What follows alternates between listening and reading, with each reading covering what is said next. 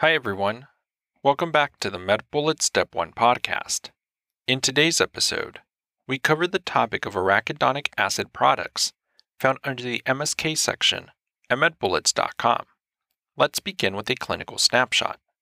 A 30 year old woman presents to an asthma specialist for management of her moderate to severe asthma. She is currently using fluticasone and salmeterol inhalers. She continues to experience two to three episodes of asthma exacerbations a week with nighttime awakenings and several trips to the emergency room in the past month. Her physician considers adding a targeted therapy that inhibits leukotrienes to her regimen. Let's continue with an introduction to arachidonic acid products. The arachidonic acid pathway transforms arachidonic acid into a variety of inflammatory mediators, including leukotrienes, prostacyclin, and prostaglandins. Many anti inflammatory agents, including asthma medications, target downstream molecules in this pathway. Now let's discuss the lipoxygenase pathway products. There is LTB4, which increases neutrophil chemotaxis. LTC4, LTD4, and LTE4 increase bronchial tone, and remember that montelukast and zafirlukast inhibit these products. In terms of prostacyclin, PGI2 decreases platelet aggregation, vasodilation, and epoprostenol is a PGI2 analog. In terms of prostaglandins, PGE1 causes vasodilation. It is also known as alprostadil, and it is used to maintain a patent ductus arteriosus in newborns with ductal dependent congenital heart disease. PGE2 increases uterine tone, and dinoprostone is a PGE2 analog. PGF2 alpha also increases uterine tone, and carboprost is a PGF2 alpha analog.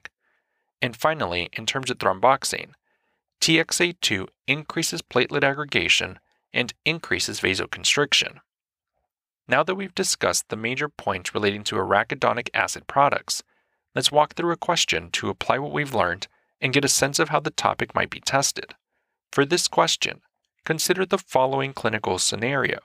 A 12 hour old newborn is urgently transferred to the neonatal intensive care unit because he is found to be cyanotic and appears blue in all four extremities.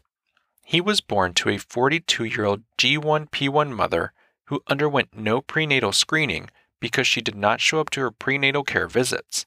She has poorly controlled diabetes and hypertension.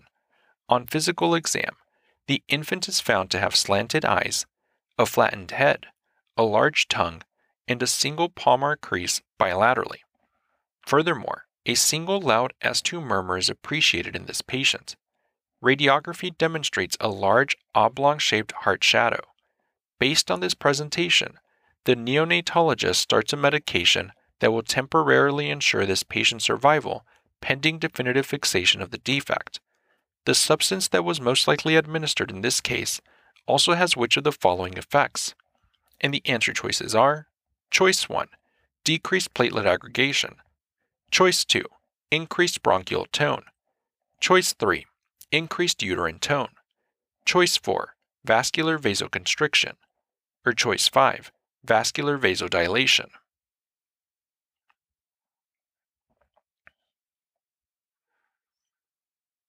The best answer to this question is choice 5 Vascular vasodilation. This patient most likely has transposition of the great vessels and was administered prostaglandin E1 to maintain a patent ductus arteriosus.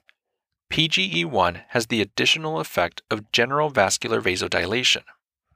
Prostaglandins are a collection of inflammatory signals produced from arachidonic acid by cyclooxygenase enzymes.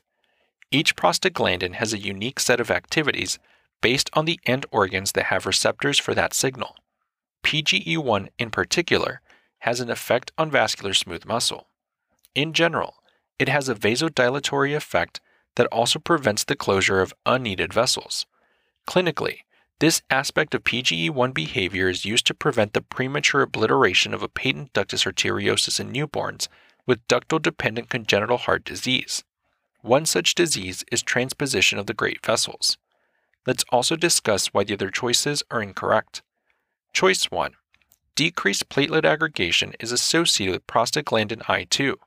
Epoprostenol is a PGI2 analog. Choice 2.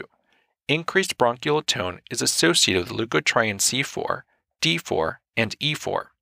The respiratory drugs montelukast and zafirlukast inhibit these products. Choice 3. Increased uterine tone is associated with prostaglandin E2. Dinoprostone is a PGE2 analog. Choice 4. Vascular vasoconstriction is associated with thromboxane A2.